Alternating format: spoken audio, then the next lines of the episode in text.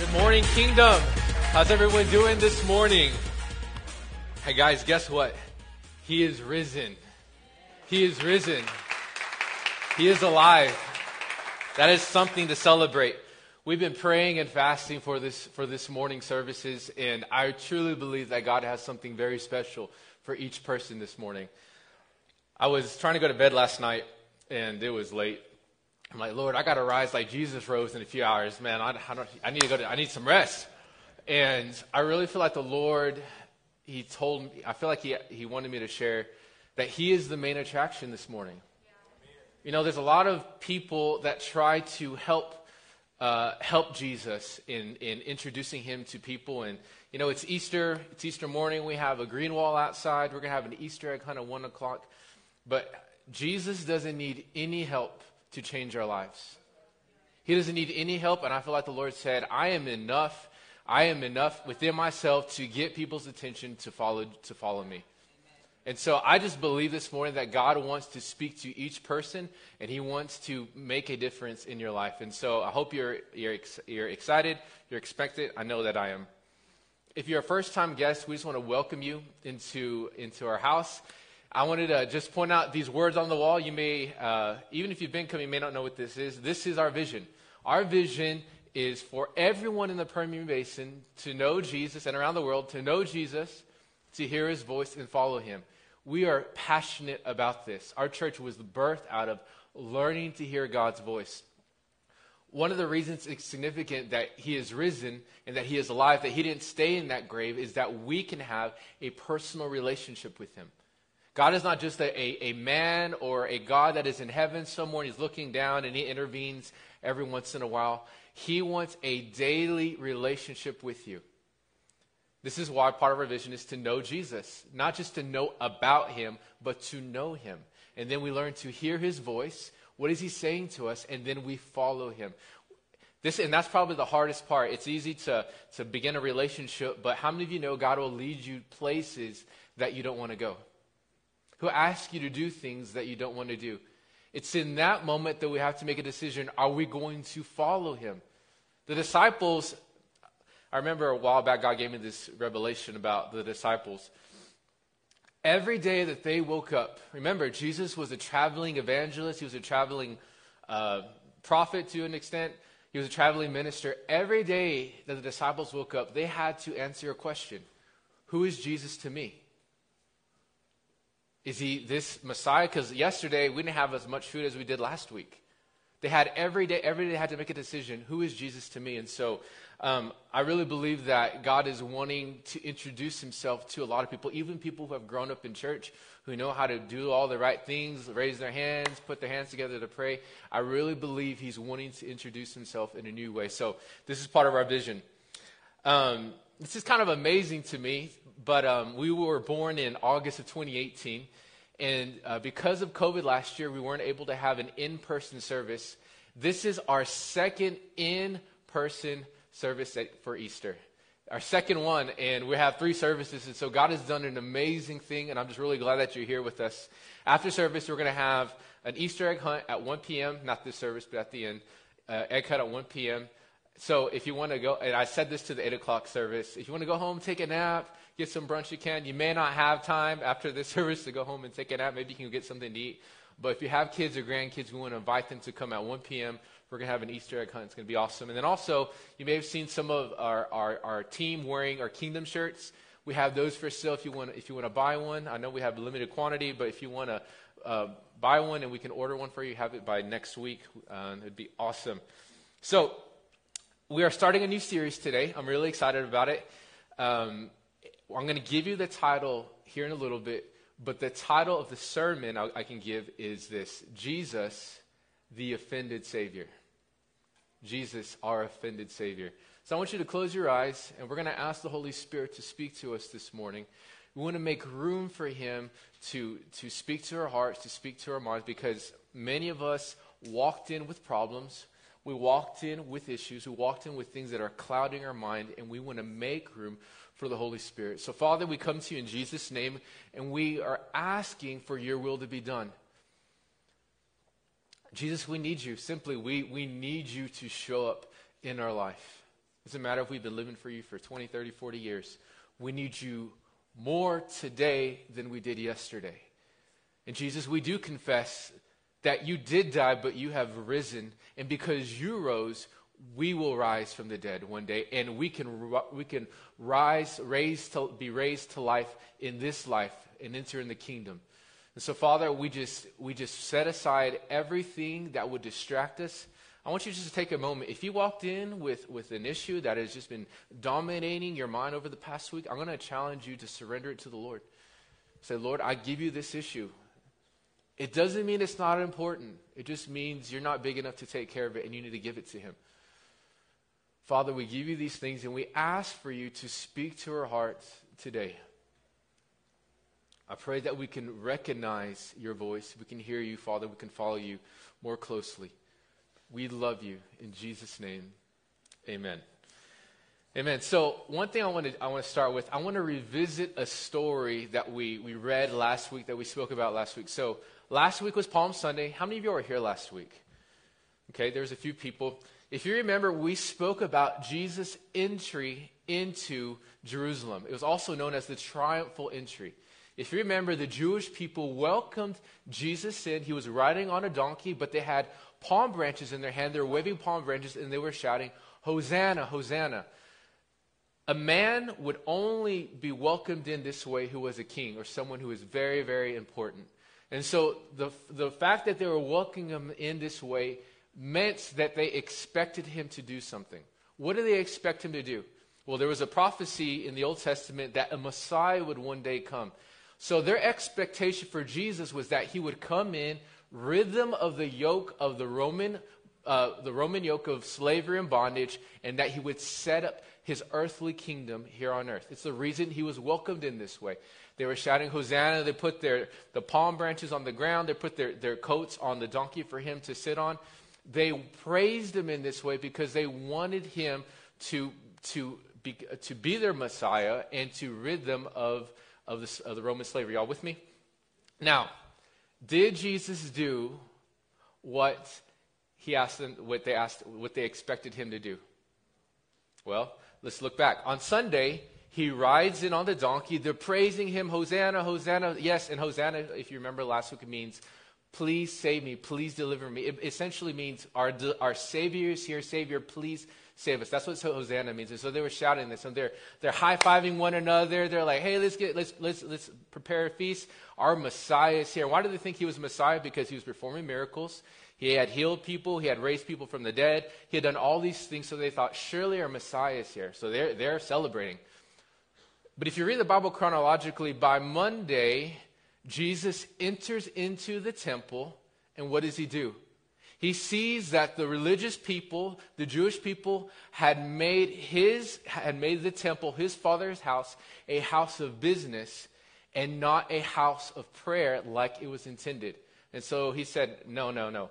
My father's house will be a house of prayer. He threw, he threw the tables uh, that had money on them, he threw them up, and he began to clean house.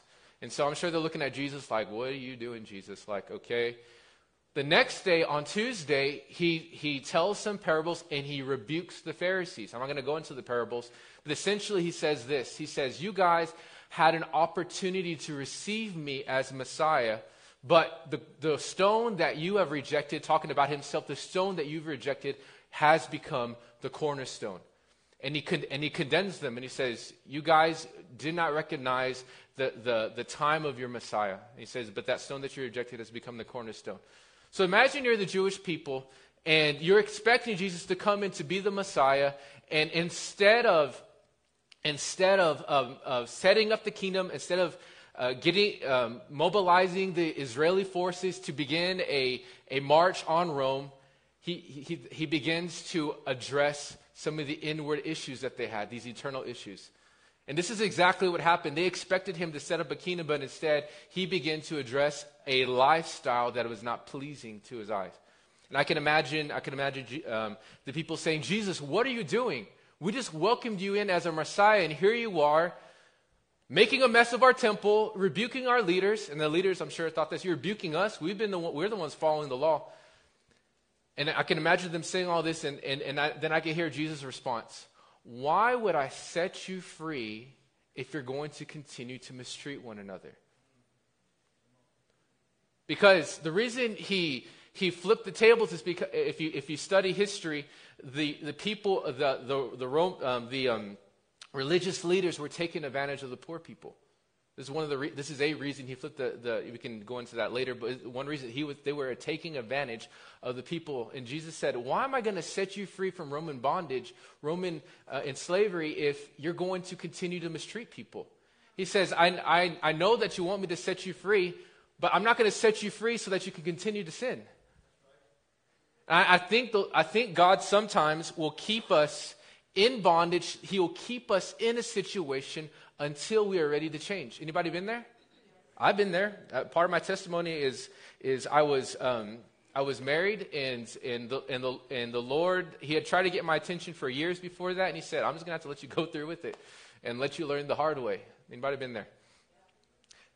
It wasn't until I went through it all, until I was sick and tired of being rebellious, essentially. I didn't know I was being rebellious, but it wasn't until I was tired of living in bondage and I was ready to make a real change that God said, okay, I'm going to set you free now. This is very important. Jesus didn't come to change your circumstances, He came to change you. This is exactly what the Jewish people wanted. He wanted Jesus to come in and change the environment, set them up as the new world power, and then everything would be fine. But Jesus didn't come to change their surroundings, He came to change them. And let me tell you, they weren't ready for it. By Wednesday, they were fed up, they, were, they had seen enough, and, and, and on Wednesday, Judas decided to betray Jesus. The next day, they had the, the supper. Jesus, Judas ended up betraying Jesus, and then Peter denied him. And by Friday, the, the, the shouts of Hosanna, Hosanna had become the shouts of crucify him. What happened? They were disappointed with this version of Messiah because he didn't meet their own needs.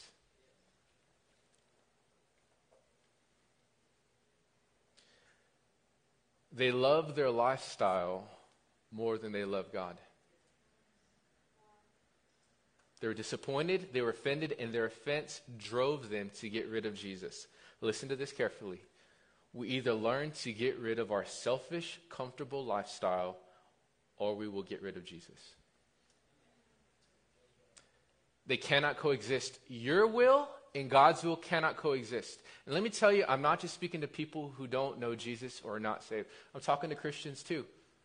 Many times in our life, we're, we're living for the Lord, but when the Lord comes in and wants to change things around, we say, God, I'm already, give, I'm already giving you Sunday morning. I'm giving you Wednesday night. I'm giving you all these other things. I'm going to I'm going to keep doing what I want in this area. Let's just say you're living for the Lord 90% of the time, but there's a 10% or 5% or less or more where you're saying, I'm, I'm going to do things my way. If you, we are not careful, the devil's a liar, he's a good liar. He knows how to deceive us and manipulate us. That 10% will kick out the 90% we will either learn to get rid of our selfish, idolatrous lifestyle, idolatrous meaning we are serving the idols that we want to serve, the things that we want to serve, or we will get rid of Jesus. And this is exactly what the Jewish people did. There's a story in Matthew 15 that illustrates that the, uh, the religious leaders were offended. I want to read it. If you have your Bible, turn to Matthew 15, verse 1. You can follow along on the screen if you want. But if you have your Bible, I really encourage you to turn there. Maybe you have an app on your phone. I to encourage you to, to go there. I want us to become familiar with knowing where the word is in on our phone so that we can so that we can find it. Verse 1 says this Then Pharisees and scribes came to Jesus from Jerusalem and said, Why do your disciples break their tradition of the elders? For they do not wash their hands when they eat. The religious people approach Jesus and they see that his disciples didn't wash their hands. And when he says they didn't wash their hands, um, it wasn't necessarily talking about a ceremony, uh, a, um, a, a hygiene. It wasn't a hygiene issue. It was a ceremonial issue. You see, the religious people had developed these ceremonies and these traditions that before you ate, you had to wash your hands a certain way so many times. Um, I guess they were uh, OCD. What is that? ODD? No, o, OCD. Sorry, I can't even say OCD. The original OCD. You ever, see, you ever seen those shows where they just like wash their hands like so many times? It's crazy. Um, they need prayer. We need prayer. Um, it wasn't that. There was a ceremonial washing that they had. And so they say they tell Jesus, Jesus, how come they're not you're not doing this? How come you're, you're not making your disciples wash their hands? Look at Jesus' response, verse 3.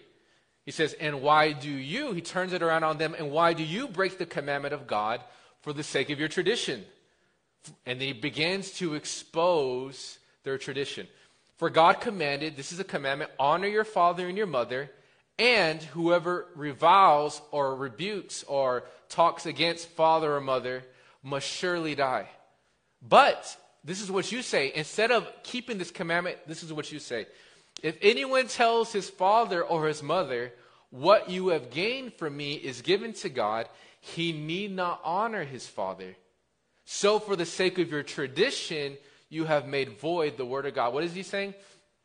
Well, during that time, there was a tradition that if and this is this is from the this is from the heart if a man did not want to honor his father or his mother and and honoring them and during that time included giving um, giving a, a, a, sum or a, fi- a financial uh, help to his parents if they didn't want to help their parents in that way and thereby honor them they could designate that sum and give it to the church they could give it to the temple and say, hey, what I would have given to my father and my mother so I could honor them, I'm going to give it to God instead. What they were actually doing is, and I, I, I didn't have time to go into a lot of study, but they, the bottom line was, is that they didn't want to honor their parents. They didn't want to keep this commandment. They wanted to bypass this commandment so they, they could honor God another way. Did you know there's a, there's a verse that says that obedience is better than sacrifice? Do you know God is not asking for you to sacrifice more things to Him? I remember one time when I was younger, God had asked me to get up in the morning to pray at a certain time. Anybody, you have that same conviction, that nasty conviction from the Lord? Oh, I hate getting up early. Um, yeah, I don't. I remember I, the Lord asked me to get up at a certain time, and I didn't want to. I said, Lord, I'll, I'll fast lunch. I'll pray an extra 20, 30 minutes at lunch. I'll pray in the evening. And after several months of doing this, the Lord said, I don't want you to pray in the afternoon. I don't want you to pray at lunchtime. I don't even want you to pray longer. I don't, I'm tired of all these sacrifices. I want you to do what I'm asking you to do. This is exactly what they were doing. They were trying to sacrifice to God in another way instead of obeying his commandment. God's, and, and Jesus said, That's not right. Look at his response. Verse 7. He said, You hypocrites, well did Isaiah prophesy of you when he said, This people, they honor me with their lips, with their actions and, their, and, and supposedly their lifestyle, but their heart is far from me. He says, In vain do they worship me? He says it doesn't mean anything to me. Their worship doesn't mean anything. Teaching as doctrines the commandments of men. And he called the people to him and said to them, Hear and understand, it is not what goes into the mouth that defiles a person, but what comes out of the mouth. He said, It's not. It's not that you have to wash your hands so that the food you eat uh, doesn't defile you. He said that doesn't defile you. What you put in, it's what comes out of your what comes out of your mouth. Because what comes out of your mouth starts in your heart. And if your heart is bad, then everything will be bad. Verse 12 Then the disciples came and said to him, Do you know that the Pharisees were offended when they heard this saying? Why were they offended? They were offended because Jesus exposed their nice little tradition, their, their self righteous uh, uh, traditions, and exposed them as idolatry and rebellion against God. That's why they were offended. Me ask you a question. Did you know Jesus will offend you? What do you mean? He's trying to offend me? As I said earlier, there will come a point in our life, in our walk with the Lord, inevitably, where we're living for the Lord and things seem to be great and I'm, we're doing our best, and then He will bring up a memory where, hey, you remember this happened to you? This person said this to you, and You've been holding unforgiveness towards them. It's time to, it's time to forgive them. It's time to let it go.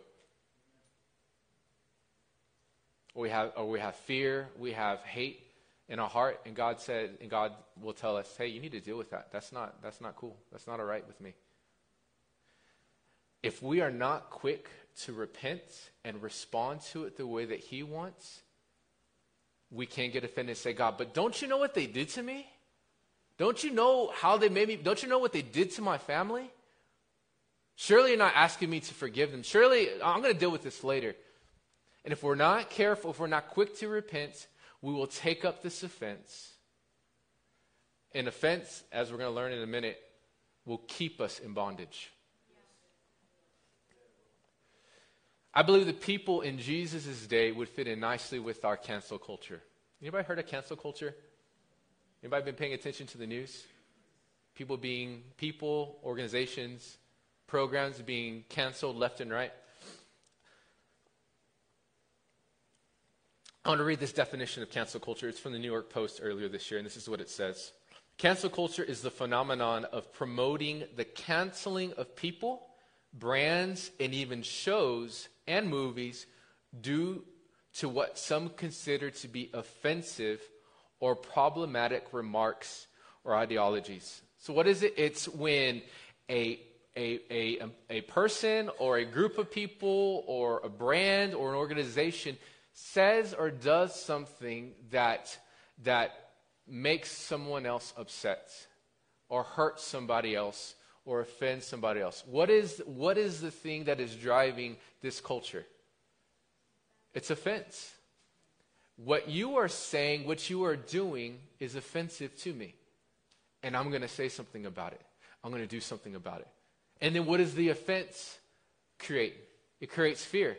We have people all around the United States and around the world. I don't know how prevalent cancel culture is around the world, but in the United States, they are fearful for speaking up, speaking their conviction, living out their conviction for fear that they will be canceled, that they will be ostracized, that they will lose their job, that they'll be sued. And guess what? If you lose your job, then guess what? You're not able to feed your family. You're not able to provide for yourself. You see how this offense causes fear? This is the culture that we're living in. And there's already a lot of people that have been affected by it. How many know Dr. Seuss is not, is not doing too good right now? Mrs. Butterworth, Aunt Jemima. Ooh, I love, I love syrup with pancakes and waffles, specifically with waffles.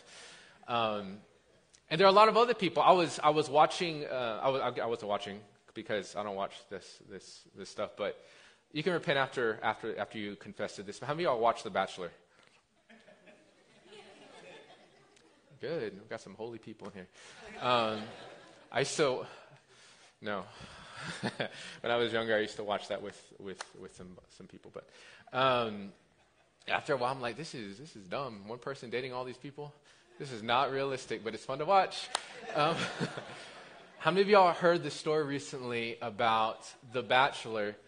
Uh, he picked a woman to not, he decided not to propose to her, but wanted to begin a relationship with her. And then some, some of her past uh, actions came up. Apparently, she went to, went to a, a party and they dressed up in offensive offensive dresses and aggressive co- uh, uh, offensive costumes. And so what did he do? He said, hey, that's offensive to me, so I'm going to break up with you. And then the host, uh, uh, Chris something, he spoke up and tried to defend her and say, hey, you know, she was young and this and that. And then he was ostracized and he decided, and then he was basically bullied out of this position. And I don't know if he's, if he's going to, uh, um, he's going to still be in this position, but he didn't even he wasn't even part of the situation. He just simply spoke an opinion and it wasn't necessarily a horrible opinion. In my opinion it wasn't a, a really bad opinion but because he spoke up he was canceled. Now i'm not here to talk about whether that was right or wrong or whether it's or whether cancel culture is, is good or bad. What i'm trying what i want to illustrate is that it's here. And the reason that this culture is here is because we live in a world full of offense. Not only that, we live in a world where people are looking to get offended. Looking to get offended, and many times they're looking to get offended so much that they can sue somebody. Offense is, is prevalent. And I really, as I was getting ready for this, this weekend, a couple weeks ago, I really felt the Lord said, We need to address offense. Unknowingly, many of us believers have taken on offense. We have taken on, we've been hurt, and we have fallen into this, this idea that it's okay to be upset and to be hurt and to carry offense. Let me tell you something about offense. Offense is natural, it is part of the human nature. Offense is nothing special. Anyone can get offended. Getting offended is no more different, is not much different than a baby or a toddler kicking and screaming because they're not having their way. I know there's some people that take pride and say, oh, I'm not going to let them talk to me that way. Who do they think they are? Let me just tell you if that's you, I've been there before, you're not special. You're not special. It's not hard to throw a temper tantrum. It's not hard to be, a, it is natural to the human nature. And if we're going to live like Jesus, we're going to have to let go of this offense.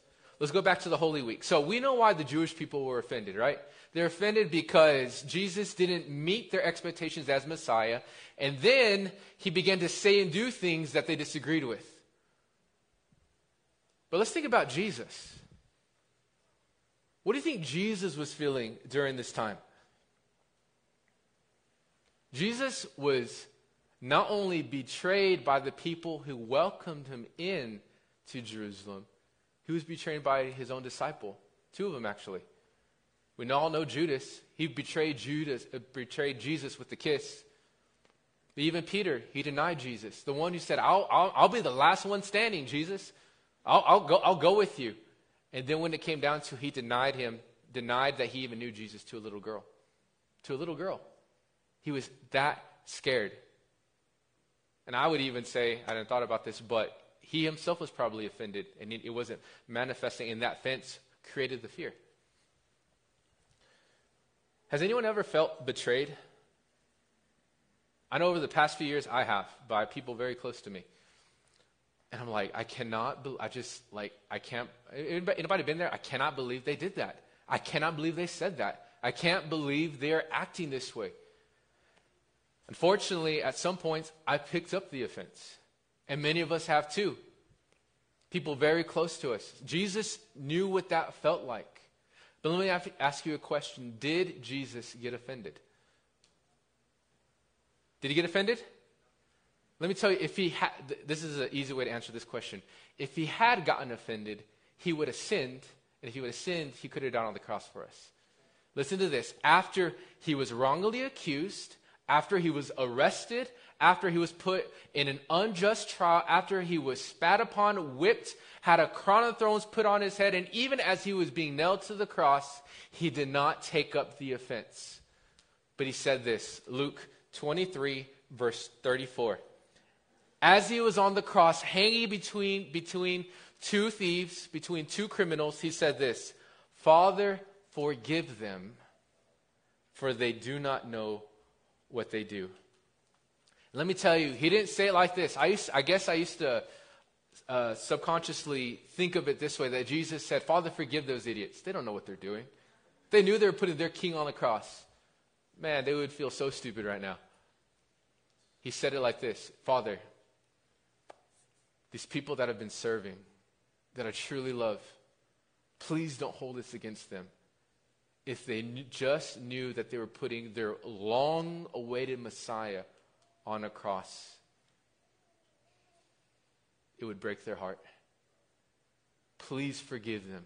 Please don't hold this against them.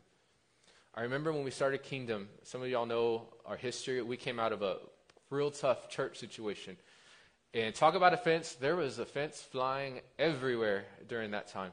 I remember I, I, um, some people had hurt me during that time. I was trying to, trying to bring healing to the situation, and some people hurt me and, and kind of turned their back on me in a sense, and I was upset. And I remember thinking, Lord, I'm going to say something. I'm going to do something. I remember there was one moment there was one moment where I said, I was like, Lord, these people have hurt me, and I, I'm going to say something. I remember I was in my kitchen, and this verse came to mind. Matthew, Matthew 5 9. Jesus said, I was in my kitchen, I, I was like getting ready, I was concocting a master plan to get him back.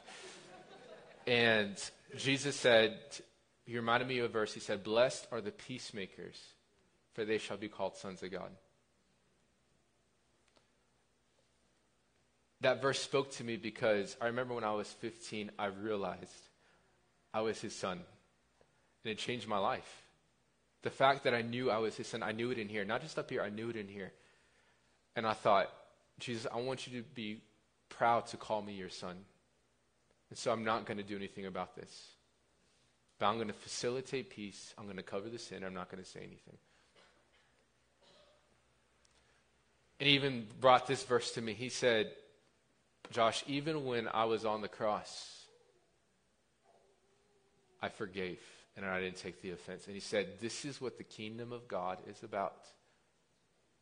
It's about being hurt, being tried, being persecuted, like I was, but not getting offended. There's no way to be offended when you're walking in forgiveness. There's no way. In this life, you're going to be hurt. You're going to be betrayed. You're going to be stepped on. But in those crucial moments, you got you got to listen carefully to You got two choices. You can either accept the offense, harbor it, or you can reject it and extend forgiveness and walk in forgiveness. Yeah. Those are your two options. And let me tell you, when you're in an emotionally driven situation and emotions are high, the devil is a master artist of coming in and feeding you the lie of why you should be upset. The title of this series is, and we're going to be talking about this the rest of the month, is Rejecting Offense. Because you can either accept it and hold on to it for days, weeks, months, and many of us even years, or you can learn to reject it and say, no, there's a better way to live. The title of the sermon is Jesus, our, the, our offended Savior, the offended Savior. Jesus was the most offended man in history. How do we know this? Because number one, he never did anything wrong. He was perfect. If there is somebody who had a reason to be upset and be mad, it was him. And then also, he came out of heaven. He came out of perfection and stepped into this earth to help us, and, and we basically stepped on him. I, kind of, I thought of this analogy. You ever, been, you ever been in your homes and you've been on the couch and your kids call out to you, hey, come help me with this. And you're like, I, I, I don't want to help you with that. I'm comfortable on my couch. I'm watching TV, watching the game, reading a book, sleeping. Like, oh, you leave the perfection of your couch. You go help them. And then when you're done helping them, they're mad that you even got up to come help them. And you're like, what the heck? Like, I, I got to imagine that Jesus had to have that going through his mind. Like, really? I was happy in heaven, and, and then you're not even appreciating what I'm doing for you. Jesus was the most offended man in all of history, but because he rejected the offense, he was able to go to the cross, and what did he do? He brought healing for every person. Look at this passage, 1 Peter 2, verse 18. He says, You who are slaves must submit to your masters with all respect. Do what they tell you, not only if they are kind and reasonable, but if, even if they are cruel. For God is pleased, listen, when conscious of his will, when you're thinking about him as you're going through these things, you patiently endure unjust treatment. Unjust treatment. He's talking to us he says this is a gracious thing in God's eyes that when you go through something hard and it's wrong and, and, and they're talking against you and they're doing things against you, that you, that you endure it. Verse, uh, verse 20, verse 19.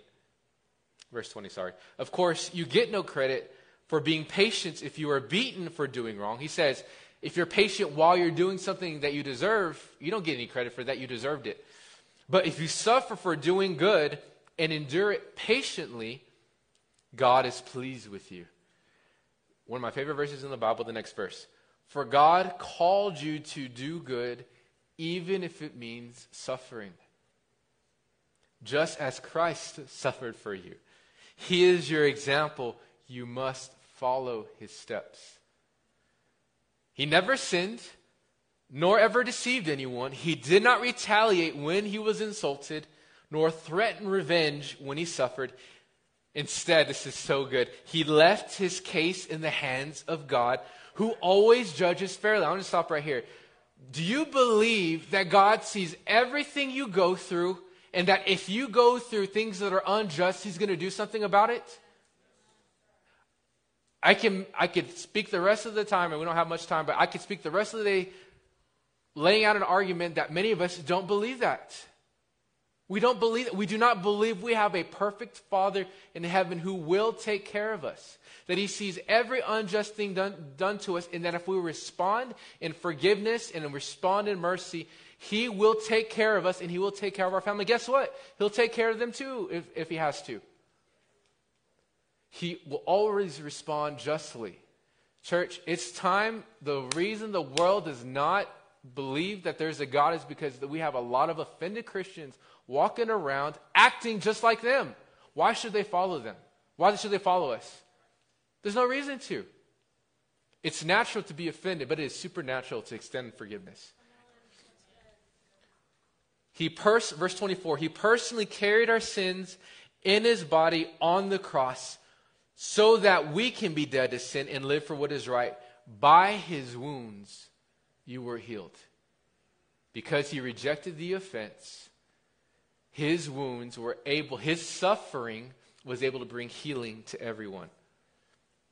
Listen to this offense perpetuates bondage, but forgiveness brings healing.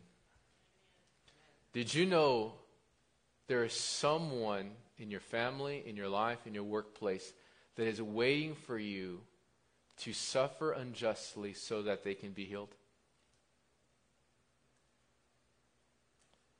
Because Jesus endured suffering and wrongdoing, he brought healing to everybody.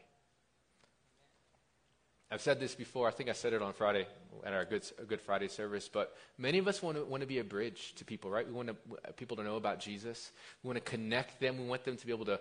We want to be able to take their hand and put it in God's hand and, and let them know this amazing life that He's given us. But what are bridges? They are structures that are stepped on, that are rolled over. If we want to be a bridge to a lost and dying world, we're going to have to learn to live with the fact that we're going to get offended, we're going to be hurt, we're going to be disappointed.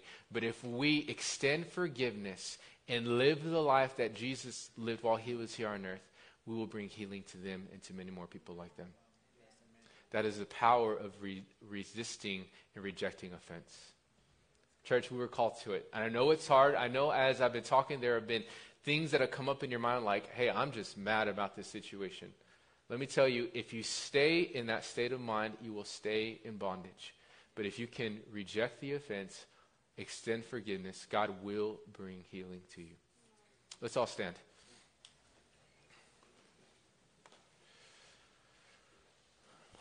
Father, we just thank you for today. I want you just to bow your heads. Father, we thank you for this morning. I know this was a very direct word. Father, I truly believe you're wanting to heal some people this morning on this Easter Sunday. You're wanting to take some people out of their bondage, out of their grave, and bring them into new life. Church, I really believe that God is wanting to deal with offense in the church. Unfortunately, offense has, has found its way into the church from the world, and God is saying, Would you follow me?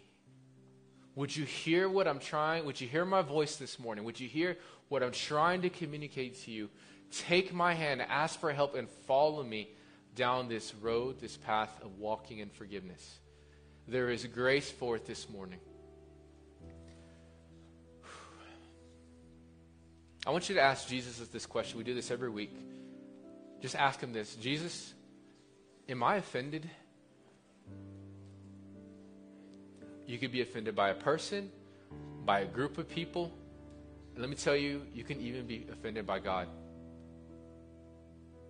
Some of us have gone through things in our life and we're like, God, I don't know, why did you put me through that? I'm so mad at you. I'm so frustrated that you allowed this to happen. Just ask him a question. I want every, if you ask him this question, I promise he'll reveal your heart to you. Jesus, am I offended? Have I been carrying offense?